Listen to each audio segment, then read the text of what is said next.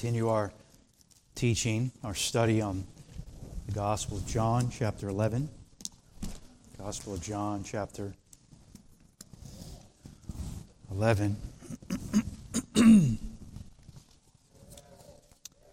but if you did see the bulletin this morning, the title is of my sermon, um, The Tears of the Triumphant. You see the bulletin, um, it's not the tears of the try hands. Uh, Lindsay and I were joking about that last night, and we had a good laugh. Um, and also, the hymn that was printed in there was that had the wrong number, the 142 and 42, whatever it was. That was my error as well. It's fun to be an imperfect person. You know, I tell that to people at times when they did something wrong or when they say something, how could so and so do this? Or, oh, I made such and such mistake. It's a good opportunity to use as a springboard for the gospel. There was only one who was perfect Jesus Christ. There was one who was perfect, and they crucified him. Jesus, the Son of God, the man of sorrows. As we considered our study last week, John chapter 11, we looked at verse, really, verse 17 through 25, 26. Let's look at those verses again. When Jesus came, he found that he had already been in the tomb four days. This is speaking of Lazarus, if you remember our study. So uh, he was there, Lazarus in the tomb. Now, Bethany was near Jerusalem, about two miles off. There was uh, more people in Jerusalem at this time than perhaps at other times, and it was very close uh, to Bethany, so there was a lot of people going in and coming out. And many of the Jews had come to Martha and Mary to console them concerning their brother. So they were gathering and grieving. And then we saw in verse 20 Martha, therefore, when she had heard that Jesus was coming, went to meet him, but Mary stayed at the house, for indeed she was grieving, and Martha was as well, but she came out to meet the Lord. And she says to the Lord, Lord, if you had been here, my brother would not have died. Even now I know that whatever you ask of God, God will give you. So not only were they gathering and grieving, she had a flourishing faith in Jesus, the Son of God. Even now, I know whatever you ask of God, Jesus, God will give you. And Jesus said to her, Your brother will rise again.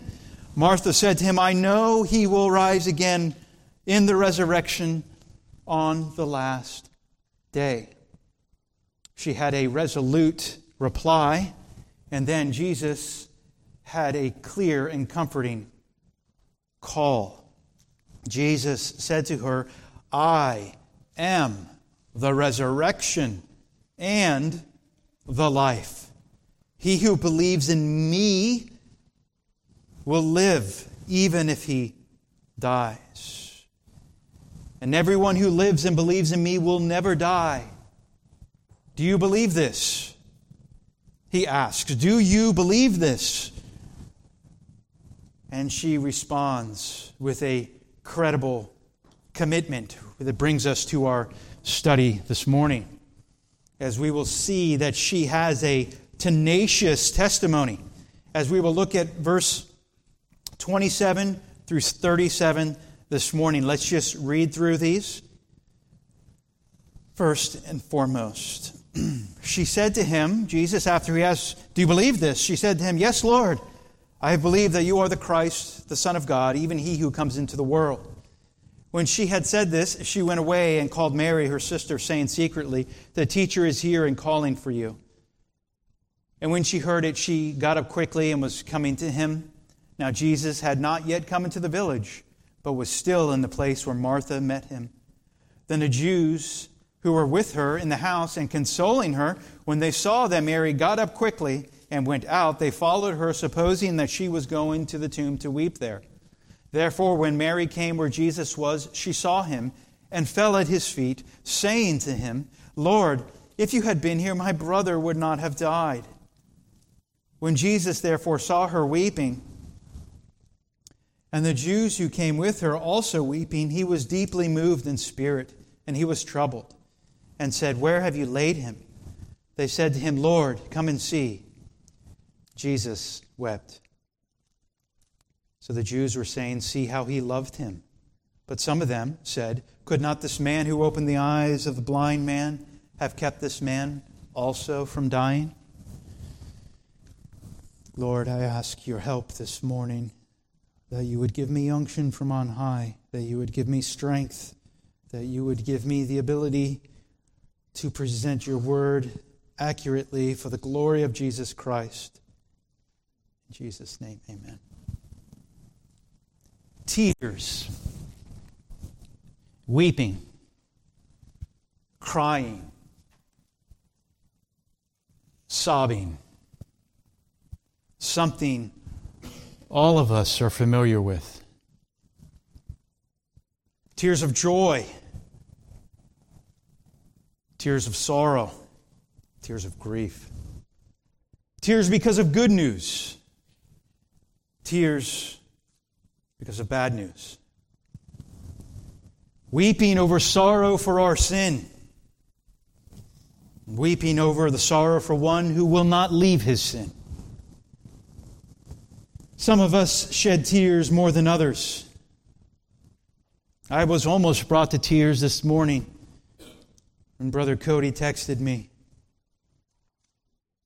early. Said, I'm praying for you in the church. Some of you shed perhaps many tears this past week. Some of you haven't cried in a long time. sin, suffering, grief, sorrow, sympathy. These are all things we're familiar with and can relate to. Yet there was only one without sin, but there are none without sorrow. Jesus knew no sin, but he was a man of sorrows and acquainted with grief. As we consider our study this morning, we remember that from Isaiah 53, which we will be looking at as well. But Jesus, when he asked this question here in John 11, do you believe this? This tenacious testimony came from the mouth of Martha. Jesus asked an important question after his I am proclamation. Remember, there's seven I am proclamations, this being, I believe, number five. Do you believe this? Her answer is profound. Her answer is not just, yes, uh, I believe. Yes, Lord. Lord, ruler. Yes, I, I have believed that you are the Christ. This perfect, active indicative. It is settled firm in my faith, Lord. I have believed. Same as Peter says in John chapter 6, verse 69.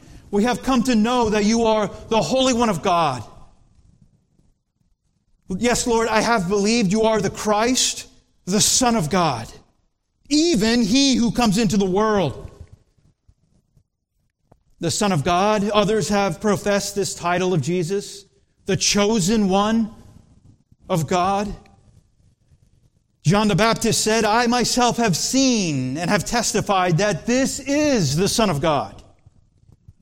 When Jesus engaged with a man named Nathanael, he responded with, Rabbi, you are the Son of God. You are the King of Israel. And Jesus referred to himself as the Son of God in chapter 5. So Martha not only confesses Jesus as the Christ, Lord, the Son of God, but also he who comes into the world, the long awaited deliverer and redeemer. Remember Peter's confession of Christ? Matthew 16, 16, when Jesus said, uh, Who do you say that I am? Peter responded, You are the Christ, the Son of the living God. John the Baptist, Nathanael, and Peter made some profound declarations for sure, and we would say yes and amen. But Martha here, this dear lady, made such a confession under painful and grieving circumstances. She did not question Jesus. Why is this happening? She wasn't one of those who said, I will depart now because things are getting difficult. She was grieving. Let's not leave Martha as the lady who rebuked Jesus and attempted to tell him what to do in Luke chapter 10. She's a woman of faults, but also a woman of great faith. She addresses Jesus as Lord. The I is emphatic. I have believed. It is settled. A faith once given is a faith that remains permanent in her life, an ongoing belief. I believe. Her faith did not stop with a vague statement.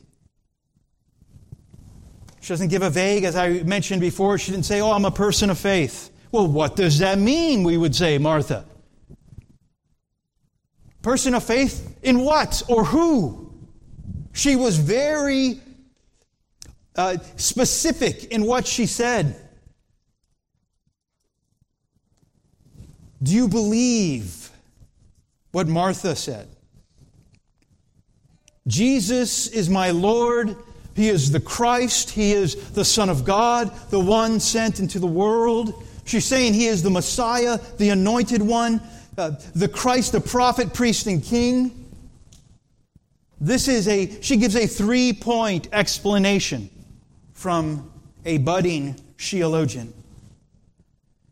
Leon Morris points out that Taken together, these affirmations give us as high a view of the person of Christ as we may, we may well have. Martha should be, should be remembered by this moving declaration rather than by her worst moment of criticism and fretfulness. To be clear, Martha probably could not have articulated a lot of theology at this point in her life, at this point in redemptive history. But she believed what she knew to be true, what was revealed to her by God. She knew what she believed, and she believed what she knew. She had a tenacious testimony. It was going to be, it, you could not shake it. And then we see a response that was both the, theatrical and tender. Or we could say the, theatrical or tender response. Two different responses. Now we move from Martha a bit to, to Mary in verse 28. When she had said this, she went away and called Mary her sister, saying secretly, The teacher is here and is calling for you. Mary was at the house with mourners when the conversation of Martha and Jesus took place out yonder. She told Mary this in secret that Jesus was calling for her. He was not in the village yet. Why did Mary tell, or Martha rather, tell Mary this in private? Well, there's a few suggestions. Maybe Mary did not want to, the crowd to know. Because when, the, when a crowd heard that uh, this, this man named Jesus, when he was around, regardless of uh, how they felt about him, they wanted to see what was going to happen. Jesus is here, move out the way because I'm going. I want to see. What will this man do next? Perhaps she did not want the crowd to get stirred up, not knowing how they would react to this news. Or perhaps it was so Mary could have some time to talk to Jesus alone. Martha grabs Mary. Mary, you, uh, the, the teacher is here. She's able to come out and have some time, speak with Jesus alone. Perhaps this is why Jesus stayed outside the village at this time. I don't know. But she tells Mary, the teacher is here. Definite article, the. Mary knew exactly who Martha was referring to. We must uh, think about the context of what was going on when Mary received this news from Martha. And then she took immediate action. She was grieving in her house. Remember, her brother died a few days ago. There were mourners as well in the house. This was no calm, subtle scene. This was no uh, local funeral parlor where everyone is there and, and, and they're grieving quietly and, and such as maybe in our culture we would, we would, we would uh, see, we'd be familiar with. In ancient Jewish custom, it was understood that the family was to hire two flute players and a professional wailing woman. This was at the minimum. Even if you uh, were a poor family, this was to be expected. And this family was not poor. So you could imagine it may be more extensive than that. So, important point for us to understand some of this grief expressed at this time in this house was not real. And some of it was. That's why I said theatrical response or a tender response. Their grieving, some of their grieving was worthy of an Academy Award. I could imagine if we did this today in our culture, hired professional mourners. And we said, hey, who, who should we call here? Mrs. Jones? Well, she's been mourning for 45 years. That's the one. She's the best. Call her up. Barclay explains that the type of grieving in the house would not have been gentle, restrained shedding of tears. It would have been unrestrained, wailing and shrieking, almost hysterically. So there is Mary, truly grieving, seated on the floor or on a little stool. Professional grievers there as well, and some others, no doubt, who, who generally wanted to uh, give their condolences as well. And in all of this, this is how it was. This is what you did. And for a certain period of time. But Mary hears that the teacher is here. Does she say, well, he's going to have to wait because I have one more day of this or that, or all these people are here? No. She responds immediately. It didn't matter that she was in the middle of grieving. When she heard that Jesus was coming and that he was calling for her, she responded immediately.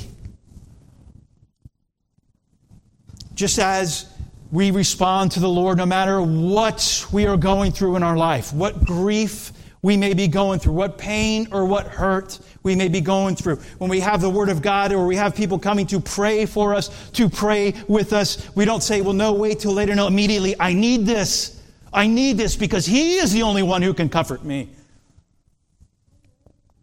She immediately goes out to Jesus. Her actions of immediately leaving this was something obvious, this was something observable to those around her. So, what did they do? Well, they followed her, supposing that she was going to the tomb to weep there. And if she was going to the tomb to weep there, Mary, genuinely weeping at the tomb, she just lost her brother. That would be a normal thing to do. Go to the graveside and, and weep as she's grieving. But the others, the professionals, would come to wail and lament at the tomb. And they thought, well, if she's going, uh, we'll go as well and we'll participate. So, what happens next, and what is said next, was witnessed by a large number of people. So, it was not, as we know, popular to associate with Jesus then. And it is definitely not popular to follow Jesus today. But Mary did not care what others thought. All of those who were there for a purpose. She heard Jesus is calling. The teacher is here. I'm going. Where is my Lord? He's here. She did not she was not out to win popularity. She was not out to get as close to the fence of the world as she could, to be as worldly as she could, but still have, have Jesus tacked on. She wanted to go to worship her Lord and Savior. We saw how Martha responded. Now we see how Mary responded. Verse 32, a tender response.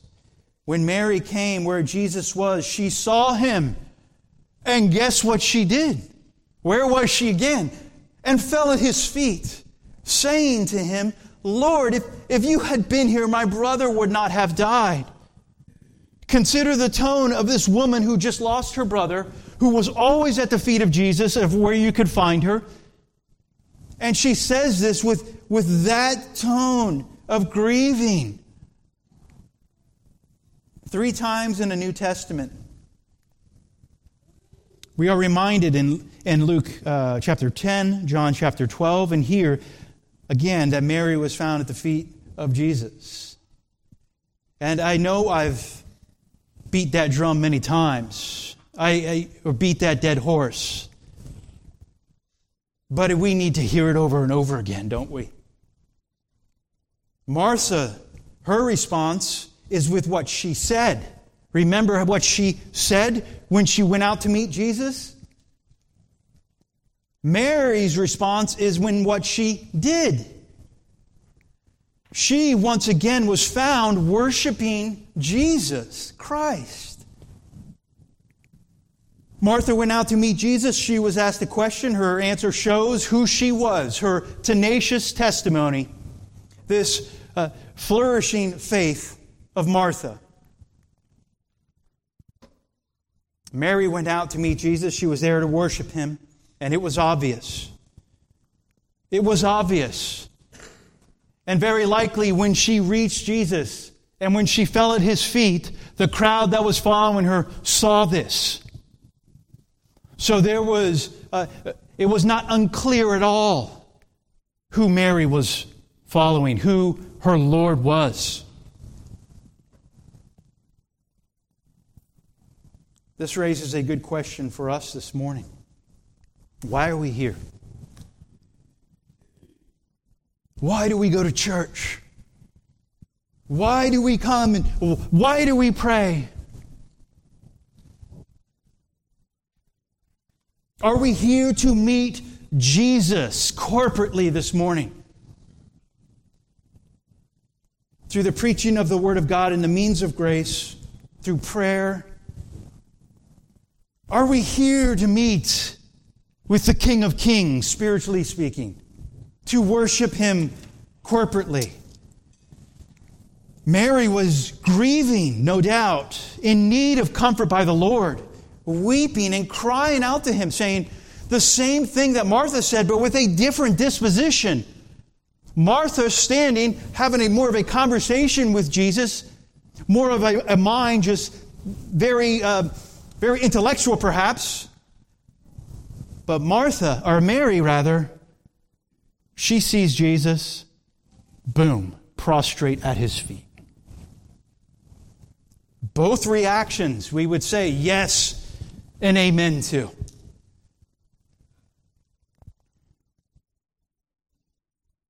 And Mary, verse 35, when Jesus therefore saw her weeping, and the Jews who came with her also weeping, he was deeply moved in spirit and was troubled. So Mary was indeed weeping, wailing, lamenting in genuine grief. This was a loud weeping. Her grief was genuine. And there were others there who, who were weeping loudly and wailing also, but had other, uh, another mindset. Some of them were professional. Some of them, this is just what they did. But not Mary. It was genuine. So consider that scene, what that must have looked like. Leon Morris reminds us again there was the habit of the day to express grief in a noisy, unrestrained fashion. With a crowd of people all doing this, there must have been quite a scene of confusion and sorrow. So we have the tenacious testimony of Mary, forgive me, of Martha. Then we have the theatrical response or the tender response, who was of Mary. Now we have the tears of the triumphant one, the tears of the triumphant one. Jesus saw her weeping, and the Jews with her, who came with her, also weeping. He was deeply moved in spirit and was troubled. Deeply moved in spirit, deeply moved within. We find this in, in Matthew chapter 9, Mark chapter 1, and Mark chapter 14. It's an unusual verb, and it's a verb that I'm going to try to explain um, best as I can in a short period of time to get us the, the picture of what it was. He, he groaned loud in the Spirit. This verb also occurs in the Septuagint in Daniel chapter 11, verse 30, of violent displeasure. It has also been referred to in Greek to the snorting of horses. When applied to humans, it implies outrage and indignation. So we ask, what, what indeed was Jesus going through at this point in time? Well, it's possible that Jesus was angry at those who were hypocrites at that moment, or angry over sin and death because Lazarus was indeed dead and they were mourning over him. Possible? Or is it more than that? They, those that were there, were grieving. Those who were lost were grieving as a lost man without hope. You know that we who are Christians, we grieve differently than those without Christ. We try to comfort those without Christ who are grieving the best that we can, and with prayer and with tears. But we grieve differently. He was deeply moved in spirit in himself and was troubled. He troubled himself. He, uh, one scholar says, he shook under the force of it and this agitation within. And he said, Where have you laid him? They said to him, Lord, come and see. And verse 35 gives us more insight in the shortest verse, Jesus wept. Now, Jesus was not wailing, Jesus was not lamenting loudly. He shed tears, brought to tears over this. Tears poured down his face. Shortest verse in the Bible, yet profound in many ways. Jesus was fully man. He felt, he wept. Jesus was concerned. Jesus loved Mary, Martha, and Lazarus. The text tells us so. James Boice says Jesus wept and thus revealed a God who enters into the anguish of his people and grieves with them in their afflictions. Again, I repeat this Jesus wept and thus revealed a God who enters into the anguish of his people and grieves with them in their afflictions.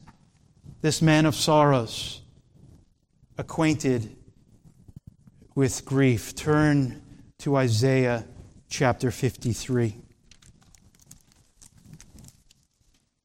Isaiah chapter 53. As we consider that quote by James Boice God who enters into the anguish of his people and grieves with them in their afflictions.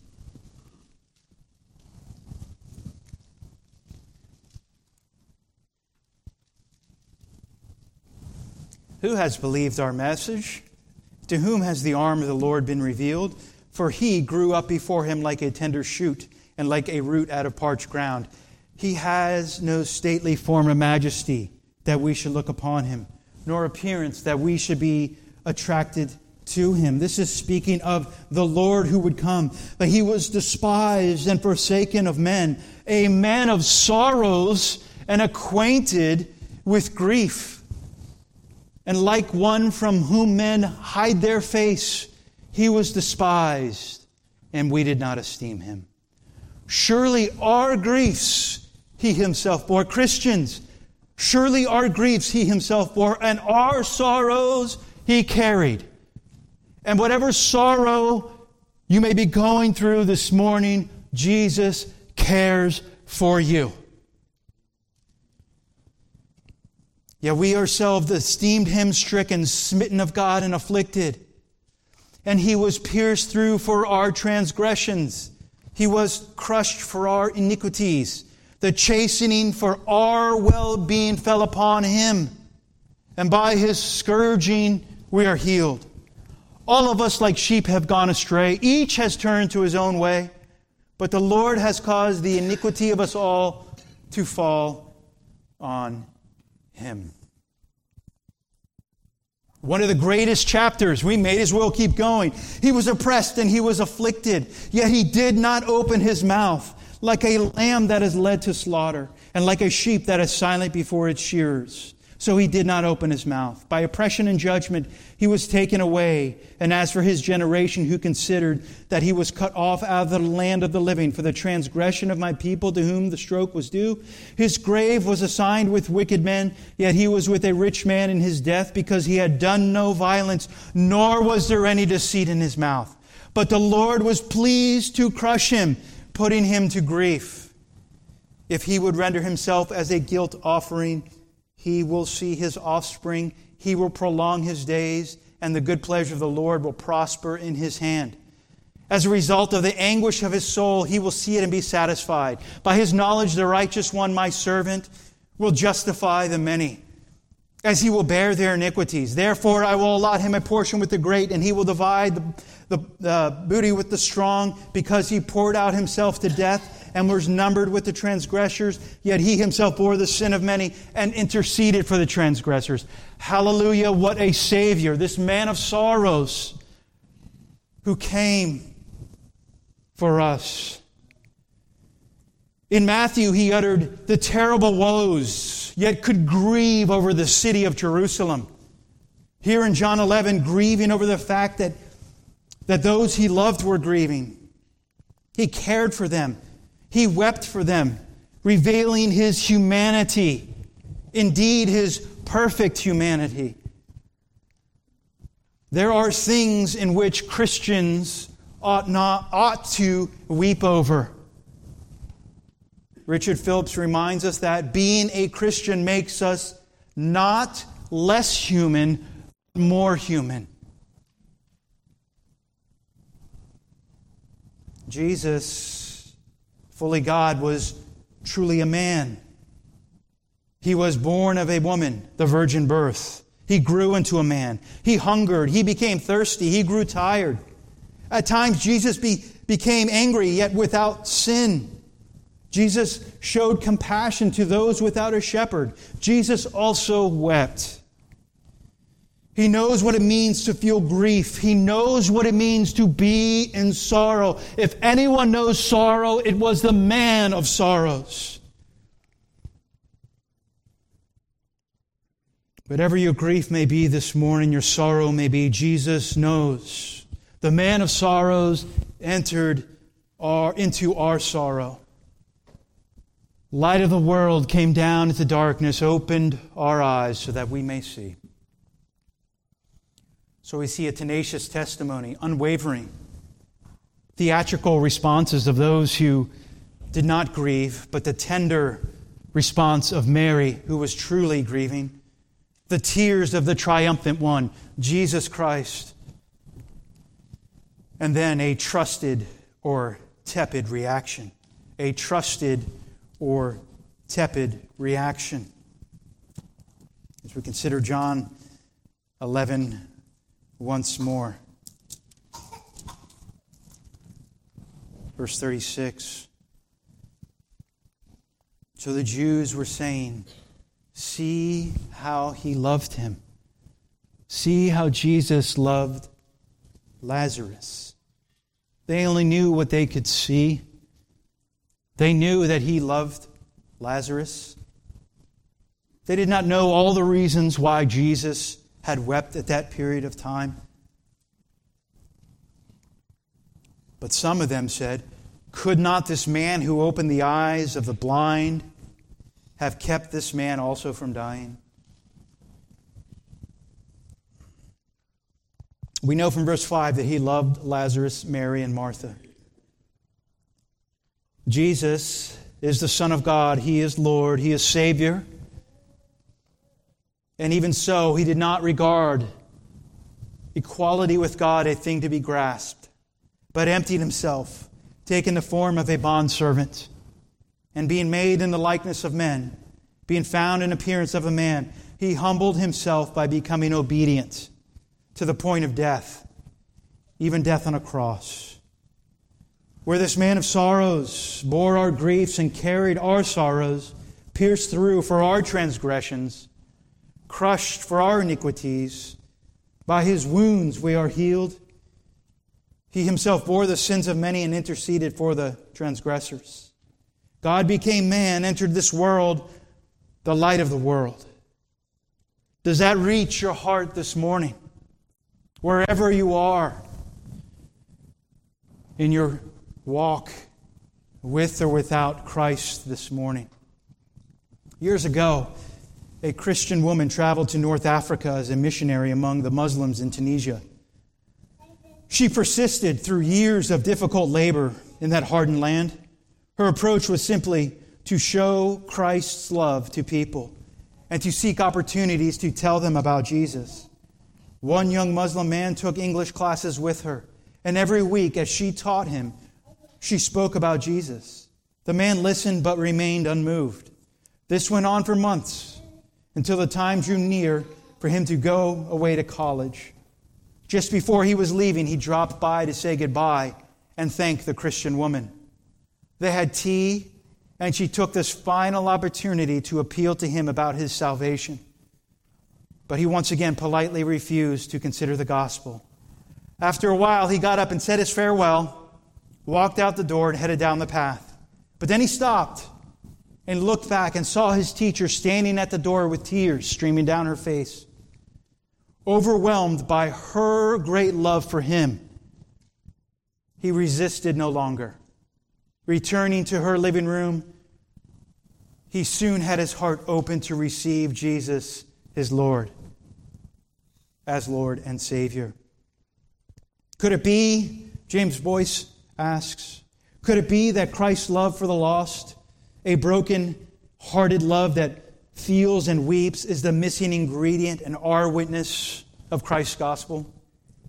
Weeping itself is not the answer, he says, but possessing the heart of Jesus, a heart that is able to shed tears, is essential to our ministry of his grace to the world, to our neighbors, and to our own children.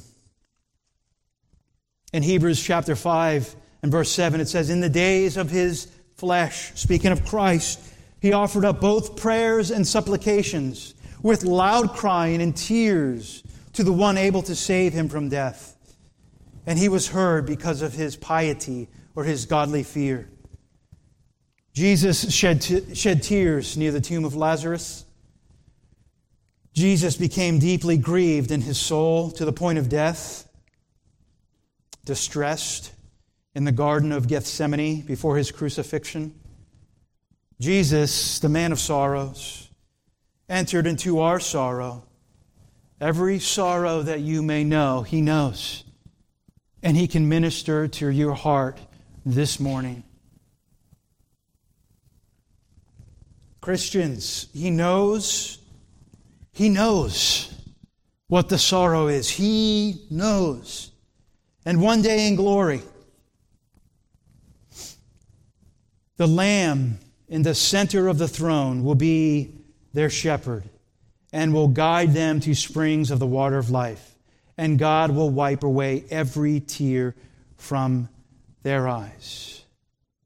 Because of his shed tears, ours will be wiped away. Do you believe Christ? Do you believe He is Lord? Is everyone in here following Him this morning? Trusting Him, walking after Him? Can you confess like Martha? Do you worship like Mary? Lord, God,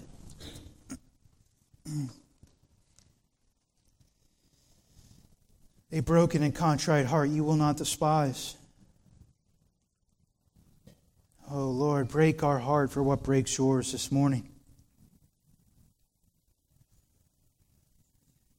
We would ask this morning, O oh Lord, that whatever tears may be shed,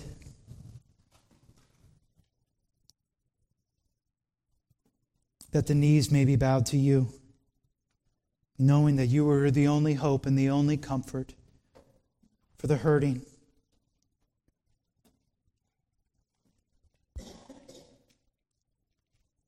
Lord, you ask the question Do you believe this? All in here need to respond to Christ. If they have not responded to Jesus, we pray this morning that you would do a work in their hearts. And for those of us who know you, who follow you, who worship you, thank you for the strength you give us for another day. Thank you that you comfort us as only you can comfort. In Jesus' name, amen.